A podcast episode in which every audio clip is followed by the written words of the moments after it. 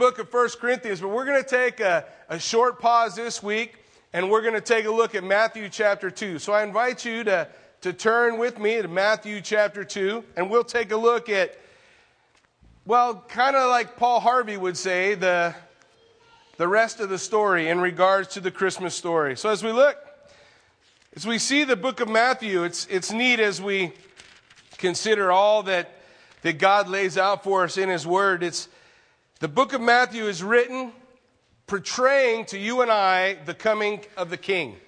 All throughout the scripture, there was a promise that the King was coming, the King was coming, the King was coming. And Matthew stands up and presents Jesus Christ as that promised king. It's interesting, though, as we finish the, the Gospel of Matthew, we discover that Jesus never takes his throne. There's a reason for that. He's coming back to do that. And the return of the king, when the king returns, comes back, sets up his throne, and rules and reigns. That's the day, folks. That's the day when all this stuff in our world that's so upside down will finally be right side up.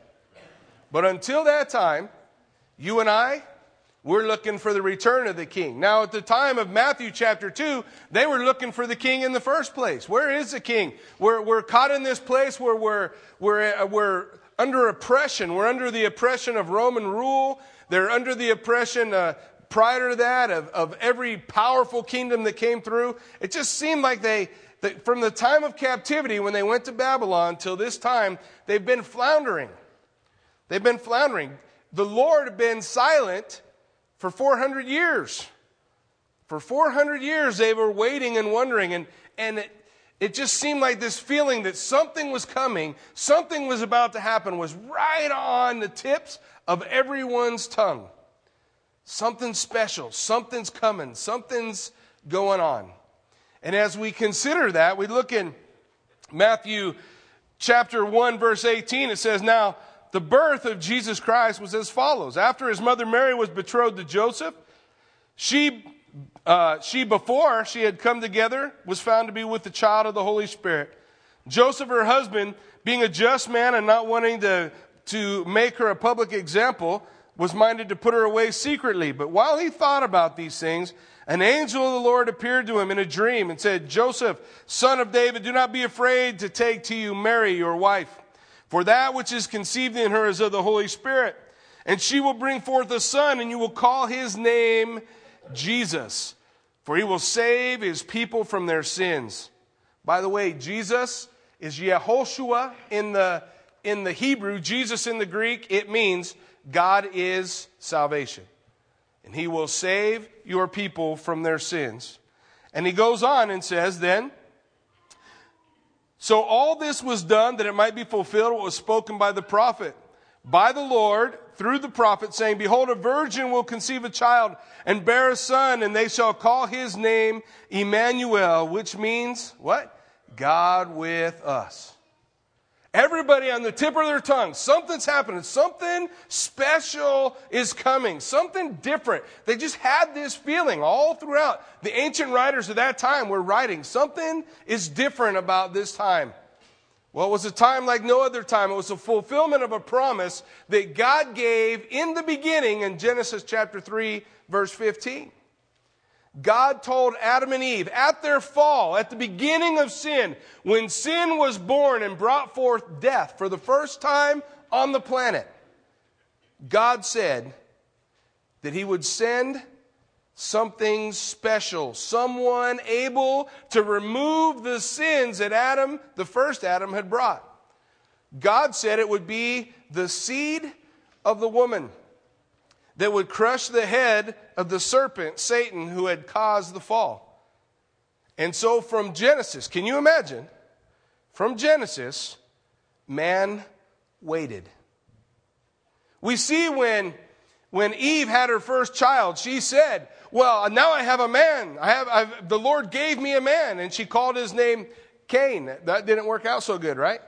She was hoping that Cain was the promise, the fulfillment. Hey, here's the one.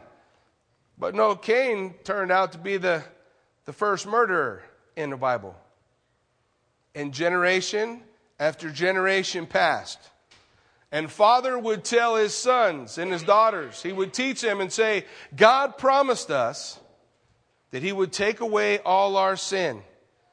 And so he instituted this sacrificial system. And in this sacrificial system, an innocent being pays a price for our sin. And we're looking forward to that time when God's going to remove all that, when he's going to take it all away.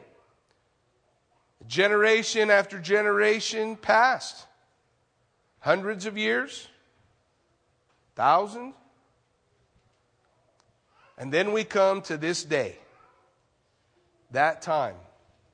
I want to remind you as you consider this special time that in our world today, there are a lot of people looking around this world saying, something has got to happen. Something is coming. Something is going on. But you know, the church has been saying for 2,000 years, Jesus is coming back. And he hasn't come yet. Peter would write in his epistle, he would say, The Lord is not slack concerning his promise, as some count slackness, but he is long suffering, desiring that no one should perish God's desire is that all would come to know him.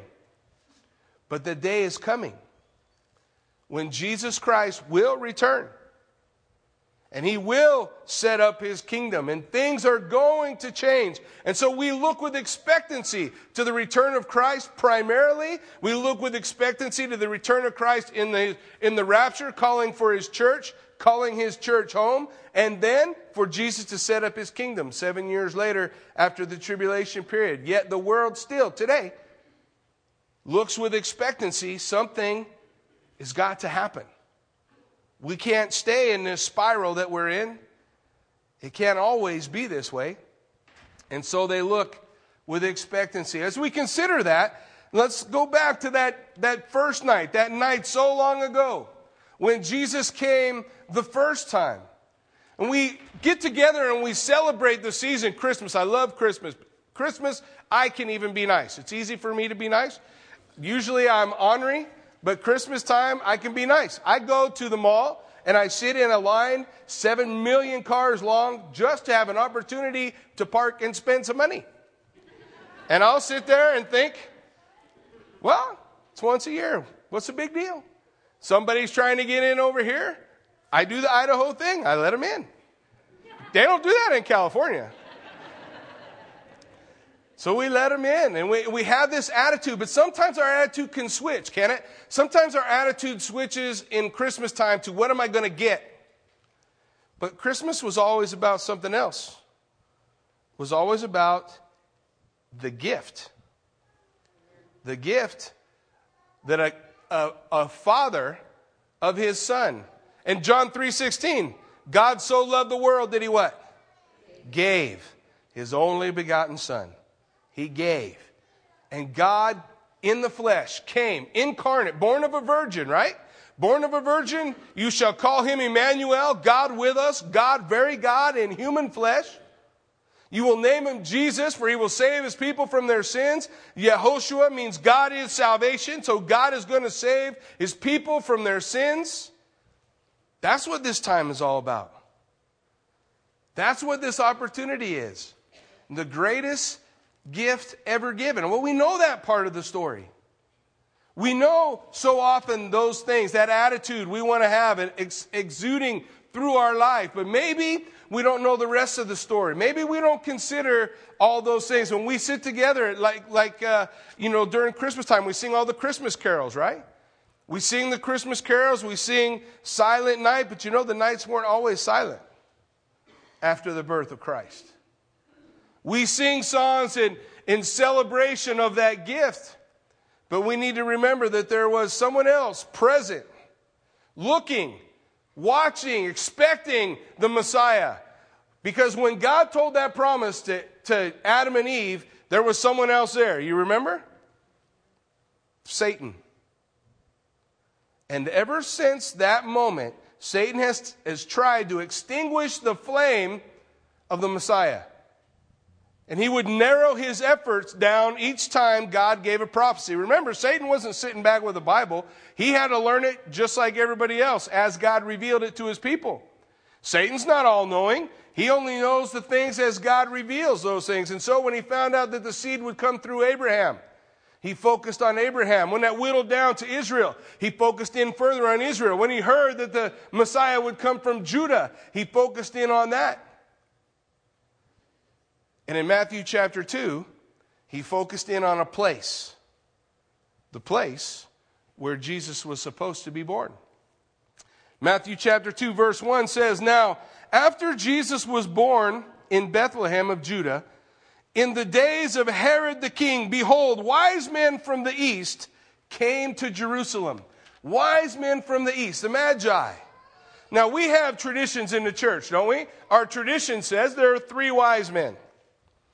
That, that's because way back in the, in the fourth century and then later on in the, in the 16th, the church got together and had these names put together of these. They actually have names for the guys who were the three wise men. Whether they're officially the, the three wise men who gave the three gifts or not, we don't know. But we know there were more than three. The Magi would travel in a, in a huge caravan. There would have been a great number of people coming.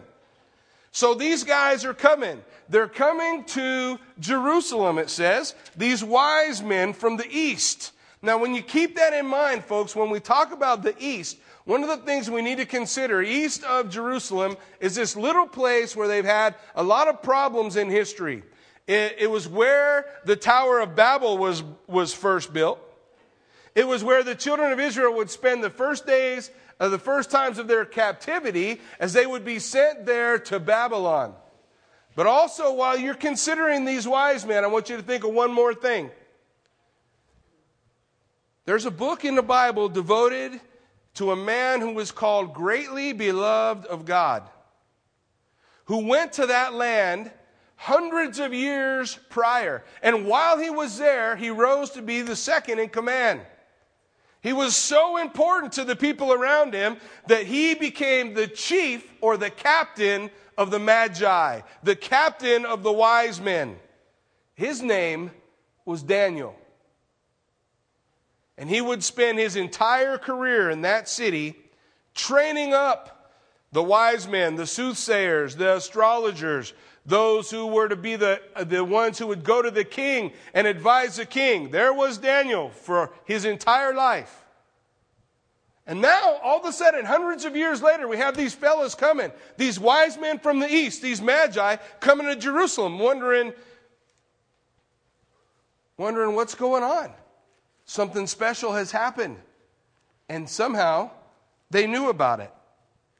And the first question in the New Testament, guys, in, in verse 2, they came to Jerusalem saying, Where is he who has been born king of the Jews? Where's the king? He's been born. Where's the king? The first question, the first question in the Old Testament, God was walking looking for Adam and he said, Adam, where are you? First question of the New Testament the wise men saying, Where is the second Adam? Jesus Christ. Where's the king? Where's he born, king of the Jews? Have you ever seen someone born king? Most of the time they're born a prince, aren't they? Or they're born in line of the king, but he's born the king. This is the promise. This is the one. He's here. And these wise men from the east, how did they know?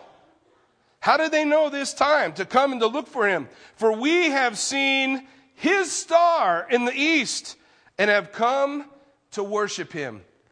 Why would they come to worship a king? Because they knew this king was a fulfillment of a promise in Scripture. The one named Emmanuel, God with us. We're coming to worship this king. We want to worship him and they saw his star, a specific star. What's going on? Folks, when Daniel was there, not everybody agrees with this, but this is how I feel about it. While Daniel was there, as he's teaching the wise men, he's teaching them the scriptures. He had the Pentateuch, five books of the Bible. He had Genesis, Exodus, Leviticus, Numbers, Deuteronomy. He had the Old Testament. We say the Old Testament, oh, it kills me to read that. 500 names I can't even say. I look at this and, but yet Daniel, Daniel was able to teach some wise guys from a long ways away. He's able to teach them, and hundreds of years later, somehow that filtered down to these guys knowing that the Messiah had been born.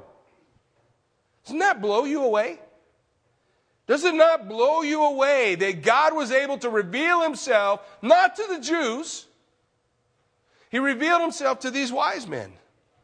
And they came to worship. And they understood so much about the work of Messiah that, that his own people didn't even realize or recognize. Here they come. Here they come. There was a guy, his name is Thomas Hyde. In, uh, in 1703, he discovered writings of an ancient religion of the Persians. A writer named, I'm going to mess up his name. Here, I'll do my best. Albu Faagius, from about 1226 BC, who wrote about a pupil of Daniel named Zoroaster, an ancient Persian mystic. He said that Daniel founded a, a sect called the Magi, the ancient astronomers of Persia. Some of their beliefs show up in the Zendavesta, one notable one being that there will be a star that will occur in the sign of Virgo. We know Virgo as the virgin. That's not the Hebrew name. Do you know that in Psalms 19, the, God declared that the, the mission, the work, everything that God was doing in the redemption of man could be seen in the stars? Told in the names of the stars. Passed down from generation to generation, the Hebrews would name the stars and they would go through the story of God's redemption of men as they taught the stars to their children. Now, I'm not talking about seeing their future. I'm not talking about that weird thing you open up to in a newspaper and it tells you whether or not you're going to have a good day, all that junk. It's not what I'm talking about. I'm talking about the names of the stars and what they did. Well, here, this ancient writing, now, I'm not, this ancient writing is not the Bible. I'm just saying this ancient writing says that, that Daniel had taught some of these things to these guys, and he told them that in the Virgin, in Virgo, there would be a star. In that constellation, there would be a star that would announce the birth of the king. Huh. Isn't that interesting?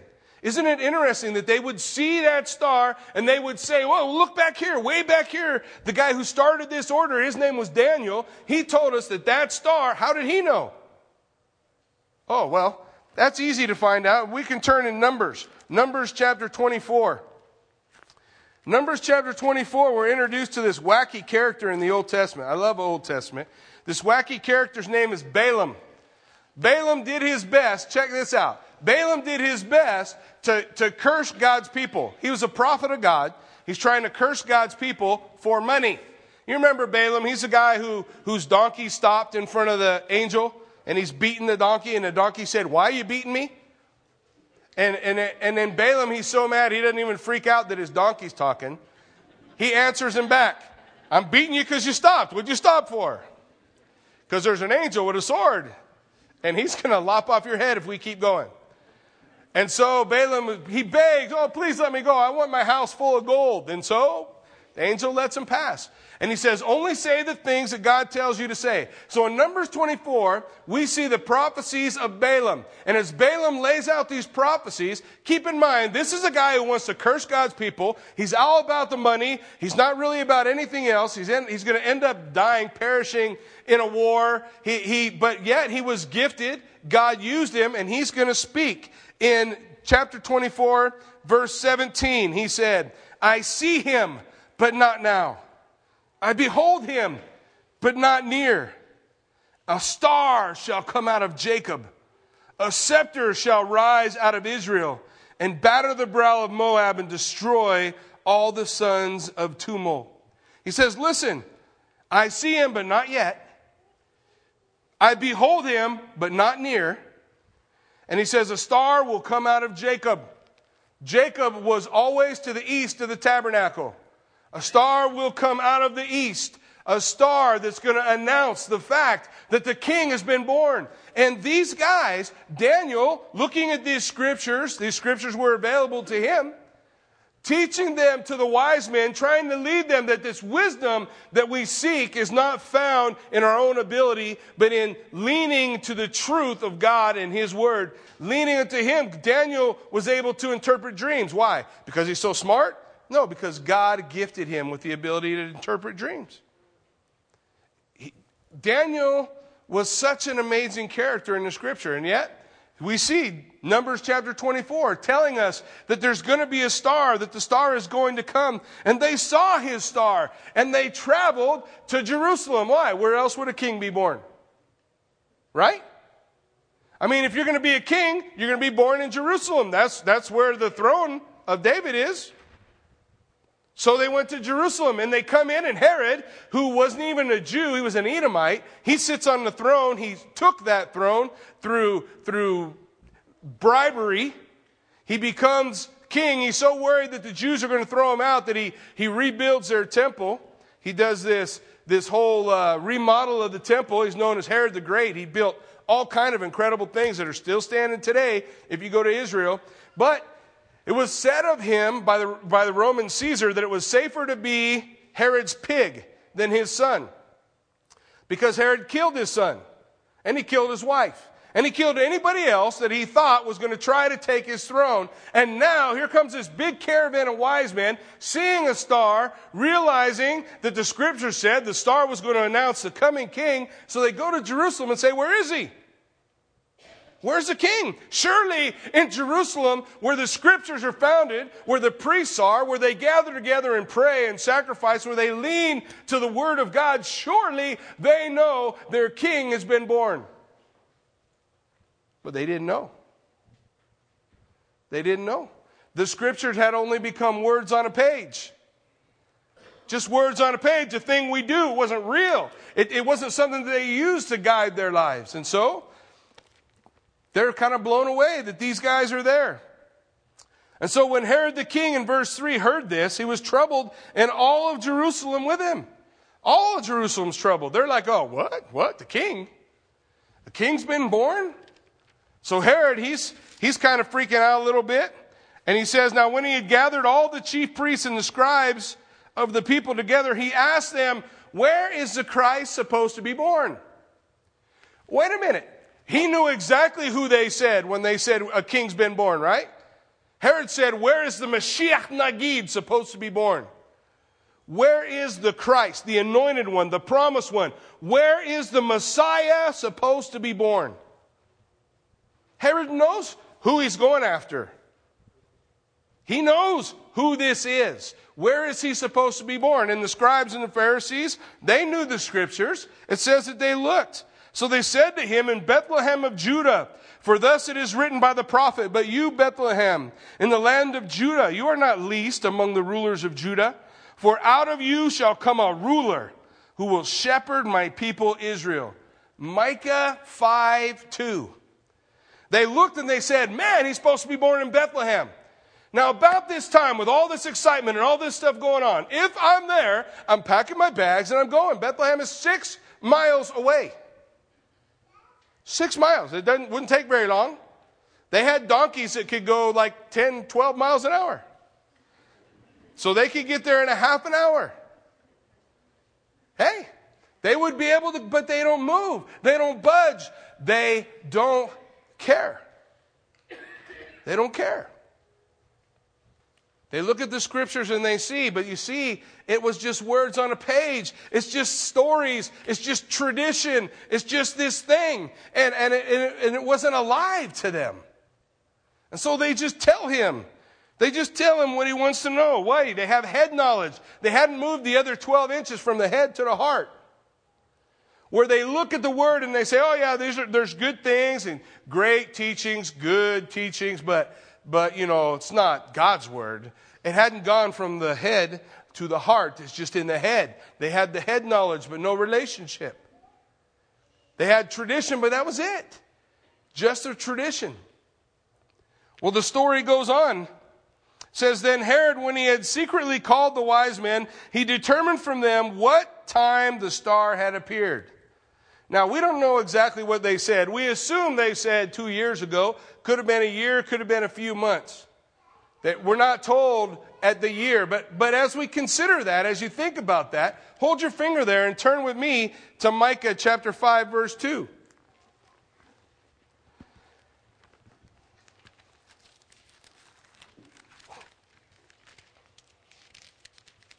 Micah chapter 5, verse 2, we have laid out for us Micah 5, verse 2, the actual prophecy that was given. Now, you may wonder as we look at these things, when we look at quotations in the New Testament, sometimes they're not exactly the same as they are in the Old Testament. Why is that?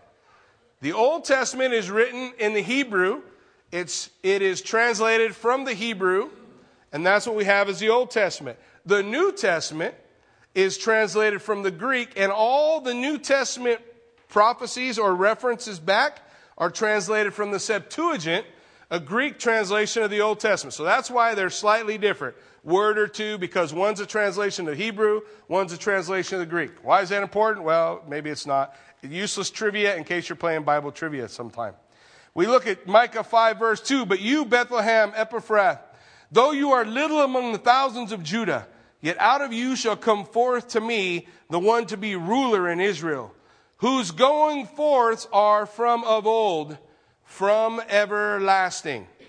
He says, The one who is supposed to be born is everlasting. There's only one everlasting person that I know. That's God. Who's going forth, his, his, the fact that he exists Actually, in the Hebrew, it says he existed beyond the vanishing point. That means as far back as I can remember, I remember all the way back and then infinitely further than that. That's what that word everlasting means. He's saying, listen, to be born in Bethlehem is God incarnate in the flesh. The Old Testament prophecies told him that. They even recite that in Matthew chapter 2. They left off the part where he's supposed to be Almighty God because they weren't concerned with that. What did he ask them? Where is he supposed to be born? What did he tell them? Where he's supposed to be born. So, Herod talks to the wise men. When did you see the star? And he sent them to Bethlehem and he said, Go and search carefully for the young child, and when you have found him, bring back word to me that I may come and worship him also. What a bunch of hogwash. Isn't that just like the devil? He can sound holy, can he? He can sound righteous. He can sound good. But it's just a big lie. I'm going to come worship? No. We know what he's going to do, don't we? We know what Herod is going to accomplish on this night. And nobody's going to be seeing Silent Night. No one's going to be thinking about that because all they're going to hear is screams of terror. Why? Why? It's the promised one, the Messiah, the King. He's born. He's here. He's in Bethlehem. Herod, it's six mile trip. Go see him. He is supposed to be God incarnate in the flesh, and he's there in Bethlehem. Go see him. Scribes and Pharisees, you just read the scripture about it. Go and see him. But nobody goes. But this caravan of wise men, this caravan of wise men, they continue. So it says, when they heard the king, they departed, and behold, the star which they had seen in the east went before them. We have this idea that it was the star that led them to Jerusalem. No, they saw the star. They realized that star is announcing the birth of the Messiah, God in the flesh. They went to Jerusalem, and then the star appears again, and now the star leads them to the place. Where was that place? Here's where tradition is going to mess with our noodles. Because we say that that place was in Bethlehem, because Bethlehem's where he was born. But that might not be where he was. Bethlehem is where he was born, but in Luke chapter 2, guys, we know that they were in Bethlehem eight days after the baby was born, because the baby was circumcised in accordance with the law. And we know that they were there 40 days after the baby was born, because at that point, he was taken in dedication to the temple. And the next verse after that in Luke says, And they departed and went to Nazareth. It's possible that they were already in Nazareth at the time when the, the wise men came. They might have been in Bethlehem. We don't know, and it's not going to tell us. Scriptures aren't going to say. What it does say is the wise men found him because the star led them to the place. And he's not in the manger anymore. It's probably been at least a year since he was born. Could be possibly two years since he was born. And so the wise men, following the star as it went before them, it came and stood over where the young child was. No longer is he a baby, now he's a young child. And so they come. When they saw the star, they rejoiced with exceedingly great joy. Why? Because, listen, they came, they asked, they were told Bethlehem, and then instead of trying to search all through Bethlehem, what did they see? The star. And the star, what did it do? Took them to the house. When's the last time a star took you anywhere? I, I wouldn't even know how to have a star take me someplace. I have no idea. If you put me in the open sea and said, like all those, those old movies where the sailors say, oh, go look at the stars, see where we're going. Unless they shine on a sign in the middle of the ocean saying, you know, Hawaii that way, I'm, I have no idea. I don't have any idea. But they understood that star took them to the exact house. That's a work of God. That's God guiding, that's God directing, bringing them to the exact place where the young child was. And when they had come into the house, they saw the young child with Mary his mother, and they fell down and what? Worshipped him. The Bible teaches us that only one is deserving of worship. Who? God. Jesus receives worship, therefore, he is God. Almighty, Father, Everlasting God. Those are some of the names that the Old Testament gives to Jesus. To Emmanuel, God with us. So they fall down and they worship him. Now, that's not a trip to Mary, is it? Because Mary knows this little baby that I'm holding, this young child whose hand I have grasped, whose, whose skinned knees I, I fix, whose tears I wipe away, this young child is Almighty God. And these wise men come in and they fall down on their faces before him and worship. Man, what an incredible thing that must have been to be a fly on the wall in this house. Not that manger scene that we have on our TV or around the tree. But it's okay. It still helps us teach the story, doesn't it? It's all right. Don't, don't shirk all tradition. Just don't hold on to tradition like it's true hold on to the Word of God, it's true. And it'll, it'll guide us and lead us and show us the truth. Well, let's look what happens. And so they fell down and worshiped him. And when they had opened their treasures, so they gave him more than these. They opened their treasures, this big caravan. They opened up all these treasures and they presented with him these three gifts that the Holy Spirit inspired Matthew to write. They presented gifts to him of gold, frankincense, and myrrh. You know that there's nothing in the Word of God that's there on accident or that is not important. I look at things, I read the Bible, I try to read the Bible with, with open eyes. God, what are you trying to say? What's the, what's the purpose? Where is Jesus in this? Because Jesus said the whole, all the scriptures, they speak of him. They talk about him. So we see three gifts, the first three gifts ever given, probably at least a year after the time that Jesus was born. And unfortunately, folks, probably not on December 25th. But I don't know when. Since I don't know when, it's okay that it's December 25th. Do you know why it's okay? Because in John chapter 8, Jesus celebrated Hanukkah.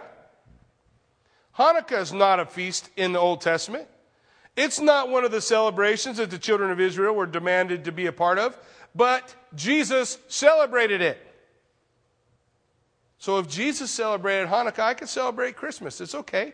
What's Christmas about? It ain't about what kind of sales I can get and how many gifts I can receive. It's about the story of God, the King, being born to save his people from their sins. That's what it's about.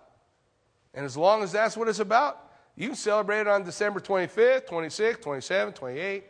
You can celebrate it every single day of the year. Doesn't matter. But these guys, they came, who'd they give the gifts to? It wasn't that they received gifts, who they give the gifts to?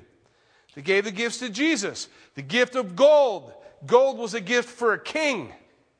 You gave him gold. Frankincense. Frankincense was a gift for a priest. But the third gift is a little interesting, isn't it? You know how they get myrrh? They crush it. They crush a plant to develop the spice of myrrh. And when they make this spice, they use it for one thing. Do you know? Anointing the dead.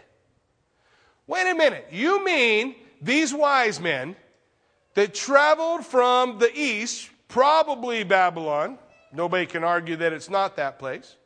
They come to this land, not only do they know that the king has been born, but when they go to him, they know what he's going to do. How would they possibly know to give him myrrh? How would they possibly know to give this one just born, a year, year and a half, two years old, how would they know to give him a gift for the anointing of the dead? Because Daniel told them in Daniel chapter 9 that the Messiah, the Mashiach Nagid, would be cut off. Cut off. In the Hebrew, the word is kafar. He'd be cut off. He'd be put to death for a capital crime. That's what the word means. He would be cut off from the land of the living. Messiah came to die. And so when these guys came and they found this child, they gave him gold because he is the once and future king. And so they gave him gold. They came and they gave him frankincense. Why? Because he, according to the book of Hebrews, is our high priest. He always lives to make intercession for you and I. What is intercession? How is it pictured in the Old Testament? The offering of incense rising up to the heavens to God, the prayers of the saints. And they knew to give him myrrh. Because apparently, at least for these guys who came, the Word of God was more than words on a page. When they read Daniel chapter 9, the fact that Messiah would come, but that he would not remain, that he would die, that he would go to the Father, if they studied all that Daniel wrote, they would realize he's coming again. He's going to be born and save people from their sin the first time. The second time, he's coming to make all things right. Folks, they knew it in the gifts that they gave him.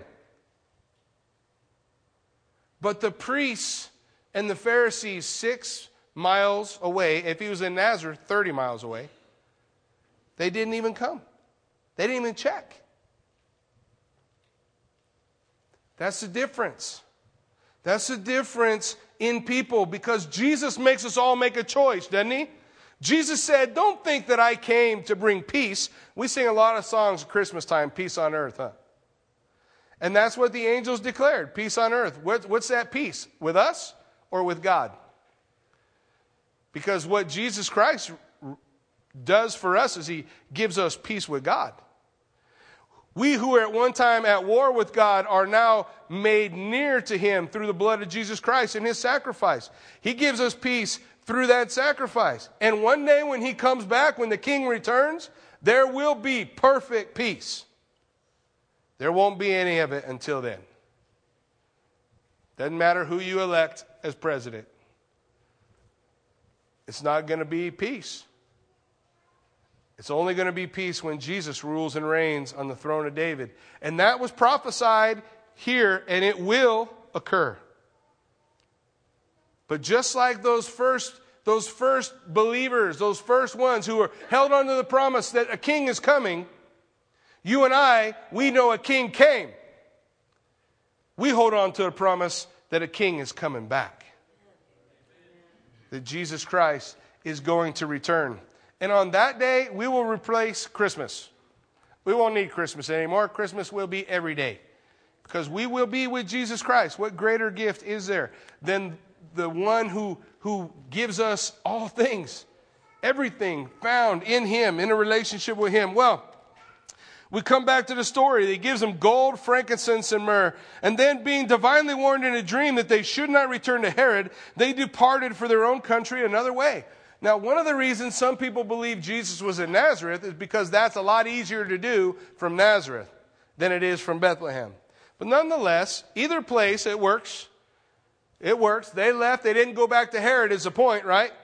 They were told in a dream. Really, these three wise men, not Jewish guys, these three wise men from the east, you know, they were divinely warned by God? Yeah. Yeah, what do you think the Jews were before God called them? Gentiles. The, the fact that God moves and works among people that we don't know and understand uh, that's okay. The, the Word of God, guys, tells us one story, not whoever God talked to in all of, man, uh, all of man's history. It tells us one story God's redemption of men. And it tells us that story as God works through the nation of Israel to bring the Messiah. And as the nation of Israel brings that Messiah, they'll reject that Messiah, and that ushers in salvation for all of us. Whosoever will may come. And then Jesus Christ, the Word of God declares Jesus Christ will return. He will call His church home in the rapture. Jesus is going to call and we're going to go. Boom, we're gone with Him. The Bible says we'll be with Him forevermore. And then God will fulfill every promise He gave Israel in the next seven years. It's going to happen. Well, you can look at it and say, well, it's just words on a page. Or you can begin to live your life by it like these wise men did. It changed where they went, what they did, who they talked to. Made everything different. It changed their dreams. And so now, these dreams take them a different way. And when they had departed, behold, an angel of the Lord appeared to Joseph in a dream, saying, Arise, take the young child and his mother, and flee to Egypt, and stay there until I bring you word, for Herod will seek the young child to destroy him. And when he arose, he took the young child and his mother by night and departed for Egypt. You'll notice when we read that story, we make the assumption that he's in Bethlehem. It doesn't have to be. It didn't say he was. Maybe he is. It's okay. If he is, good. God divinely warned him and he left. If he wasn't, if he was 30 miles away, it's kind of interesting, isn't it? God still said, Take the child, Herod wants to kill him, and go to Egypt. And I'll call you out of Egypt when it's safe. And Herod, who had spoken with his mouth the, the same words, you know, I want to go worship him. Herod, who had the same scripture told to him, who knew the same things that the wise men knew, yet his heart hated Jesus. He hated what he stood for, and he desired to destroy him. That's what Jesus meant when he said, Think not I come to bring peace on earth, but a sword. For father will be divided against son, mother, daughter. The enemies of a man will be those of his own home. Why? Because when you choose to live your life for Jesus Christ, it makes a difference the way everyone else sees you. It changes how they look at you.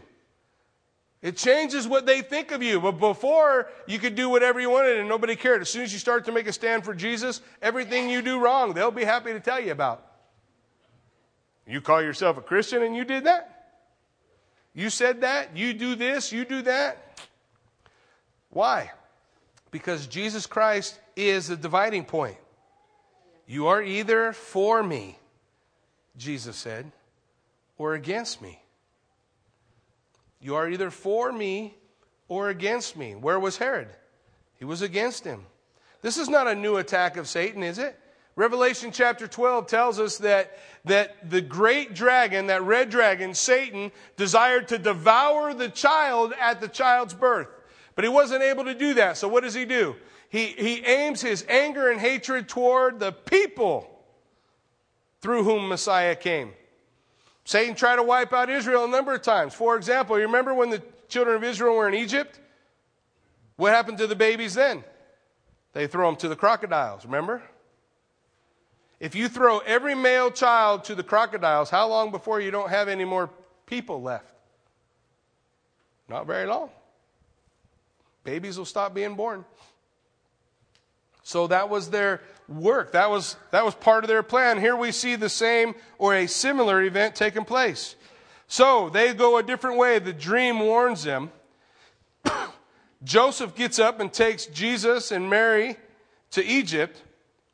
In verse 15 it says, And was there until the death of Herod, that it might be fulfilled that which was spoken by the Lord through the prophet, saying, Out of Egypt I called my son.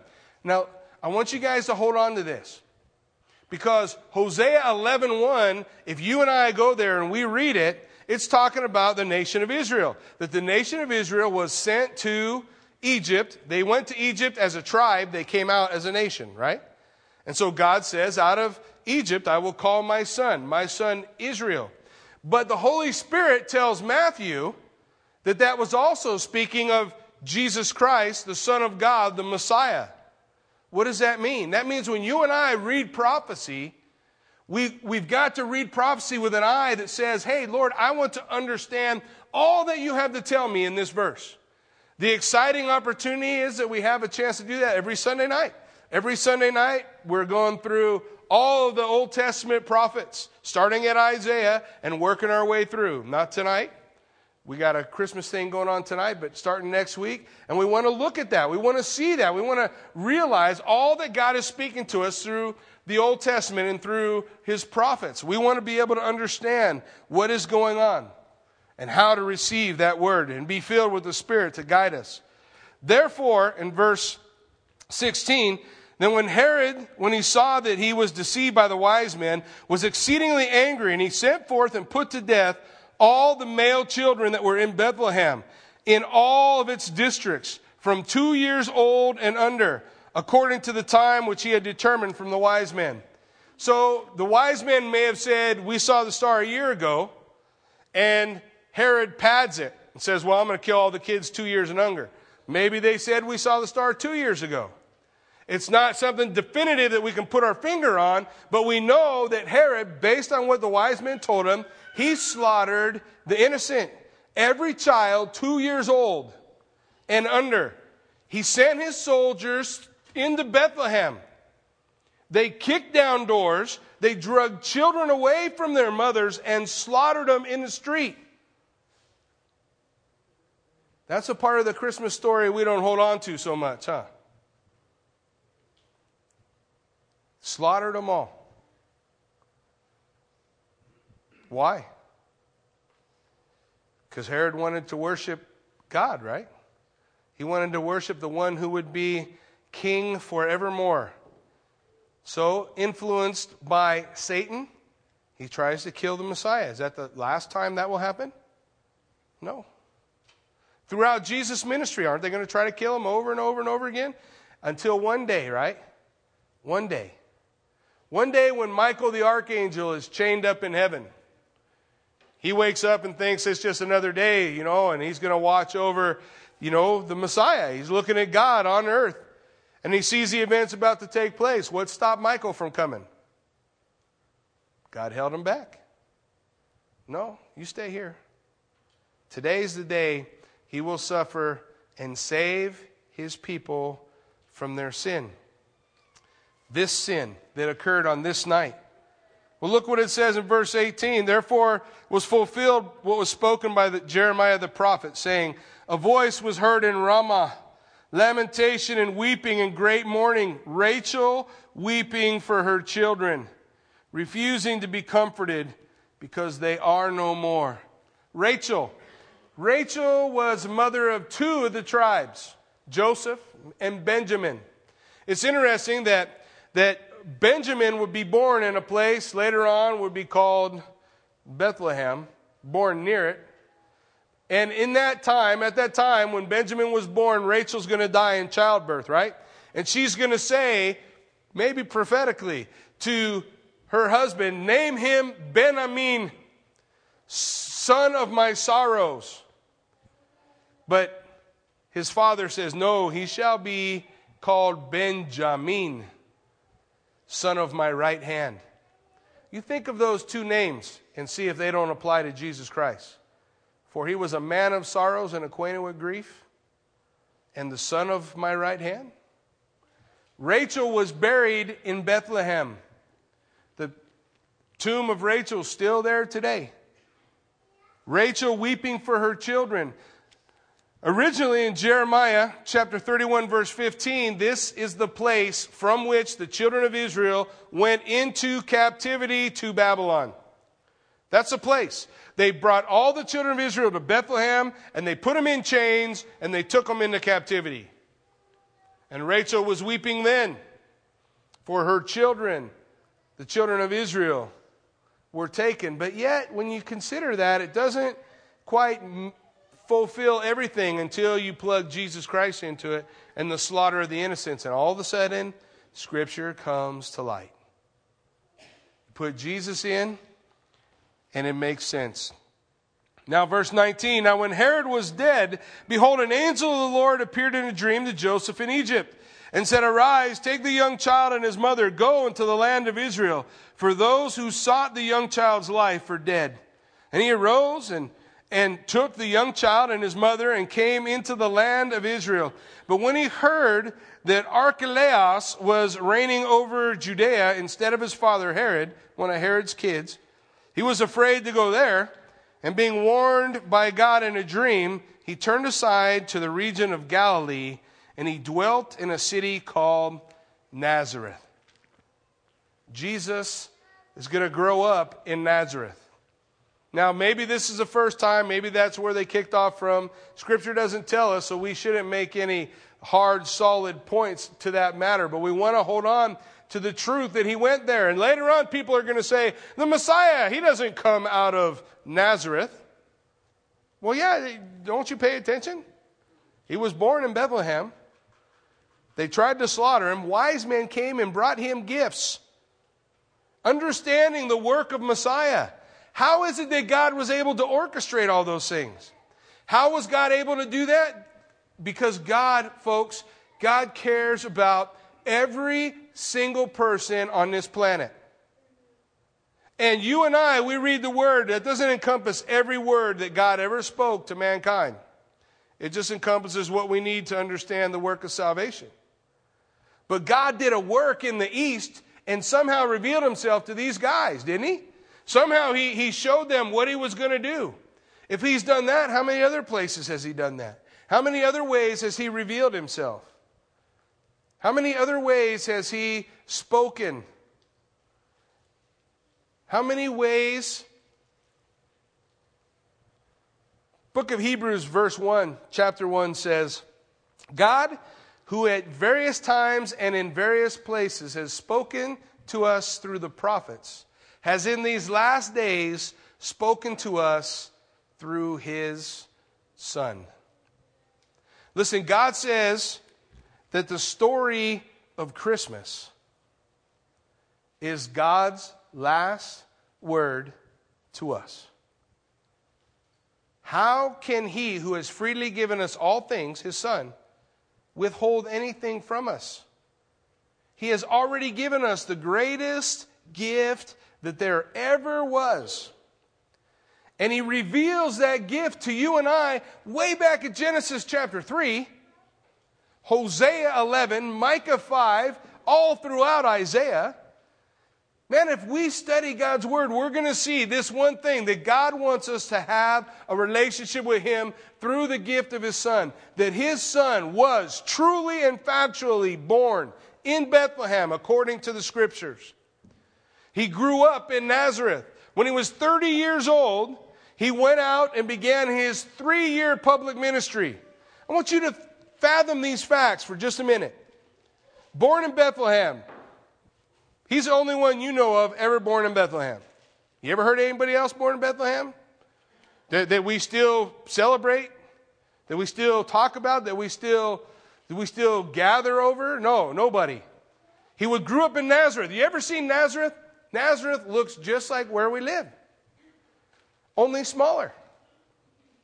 Nazareth is tiny, tiny little community. Jesus then, at the age of 30, goes about his public ministry and he never left the country of Israel. In fact, he spends all his time in Jerusalem and in Galilee, in that region. That's it.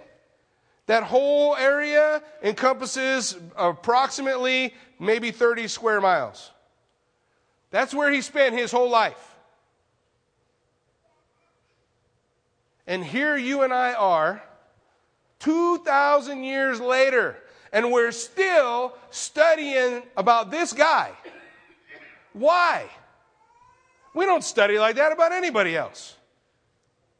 Why this one? Because he is the king. He is God in the flesh. Because God told us about it in Genesis and reveals it all the way through His scriptures, all the way to Revelation. And we hold on to that promise and we say, man, this is the truth. It's not a lie. What's Satan going to do with it? He's going to put that in every story you can ever read. You ever seen a story about a king that was king once and is coming again?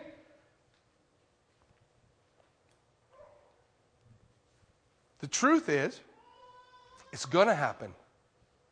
Jesus will return, just like he left. How did he leave? Up in the air.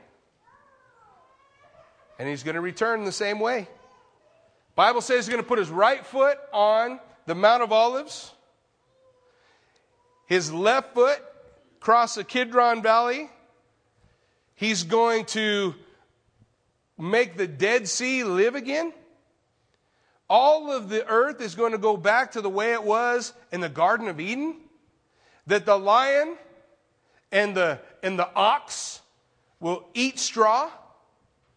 That the wolf and the lamb will lie down together that a young child will play by the cobra's den, and that all these animals will gather in one place, and a little child will be able to lead them. That's a promise God says is going to happen. The point is, don't let it just be head knowledge like the priests. Don't let it just be something I say, oh, yeah, I know this, and I know this, and I know this. It's got to move that 12 inches. It's got to get from your head to your heart so that, like the wise men, just like them, it changes what you do. It's not just something I know, it's something that changes what I do, where I go, how I speak, what did I give, how did I, how did I affect this person or that person? Because when the Word of God was living and powerful in their lives, it changed what they did in the morning when they got up and where they went, who they talked to, and how they talked to them. So, the greatest gift you and I can give to our Savior today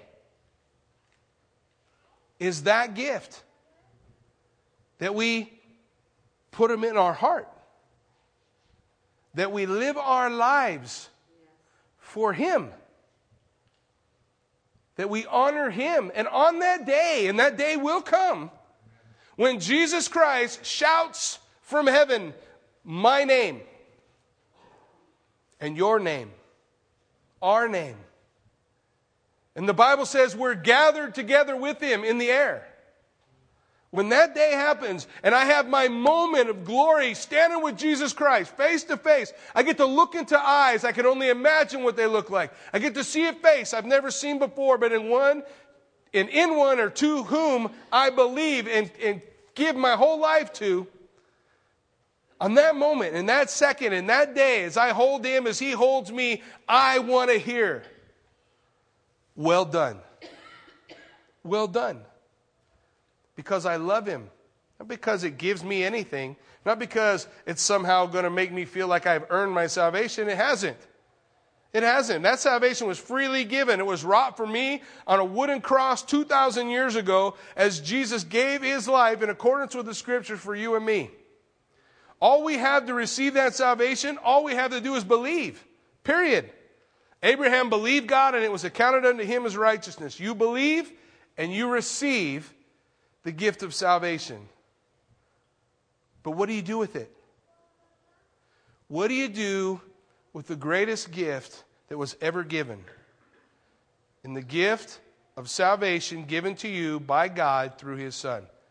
What do you do with it? Is it on a shelf, neatly wrapped? Is it hidden somewhere? Keep it under the bed. What did you do with my son? It's the only question that God will ever ask. And our answer may our answer be I shared that gift with everyone I could until I saw you face to face. Amen? Why don't you stand with me? Let's pray.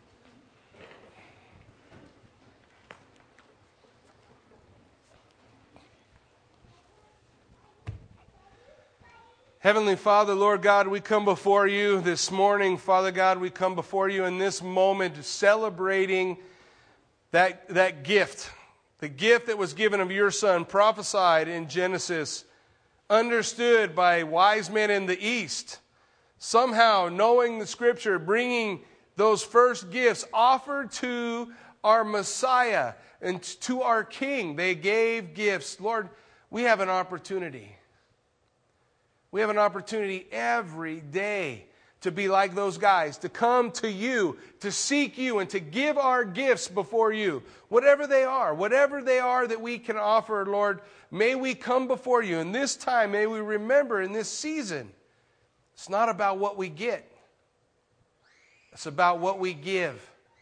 So, Lord, may we lay it out before you. Father, may we bring it to you. May we kneel down in that place, just like these wise men did so long ago. May we kneel down in that place and lay out before you our gifts, what we did with the gifts you gave us, what we did with salvation. So we have an opportunity in this place this morning as as we just set aside the busyness and all the stuff that goes on this time of year for the most important thing, the most important question that will ever be answered What will you do with my son? This morning we can. We can set aside this moment, and as we just keep our heads bowed and our eyes closed, we, we have a chance. If there's anyone here today who hasn't had the opportunity, who hasn't been able to or has not come to that place where they've moved their head knowledge to their heart and they want to set aside this time, Lord, I'm coming to you with all I have and all I am. Lord, I want to present myself to you as a living sacrifice, holy and acceptable unto God. Lord, I want to, I want to give you a gift.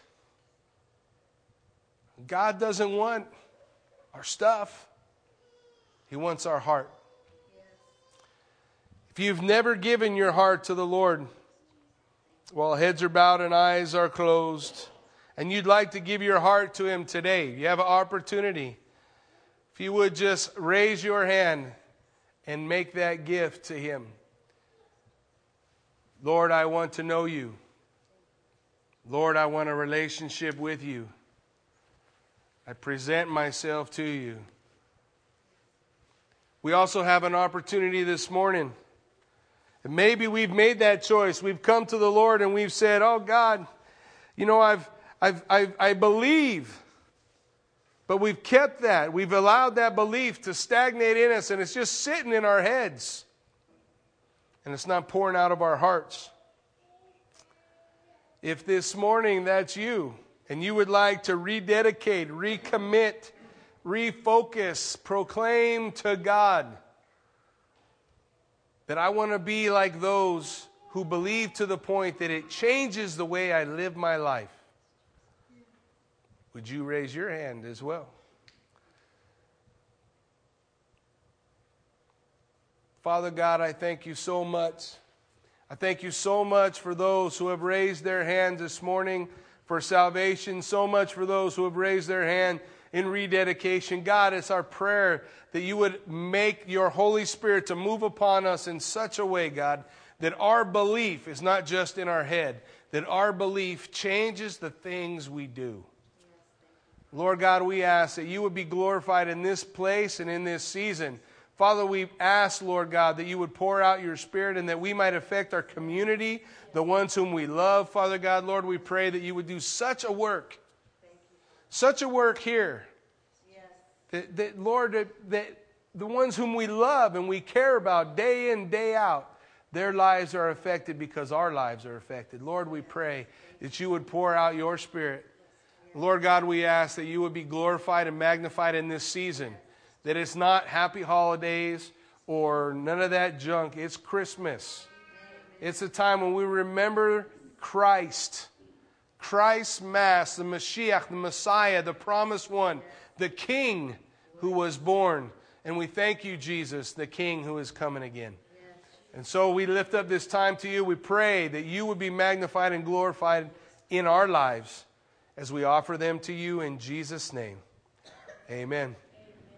We're going to have a time uh, of worship. We invite you to hang out and worship with us. We'll have the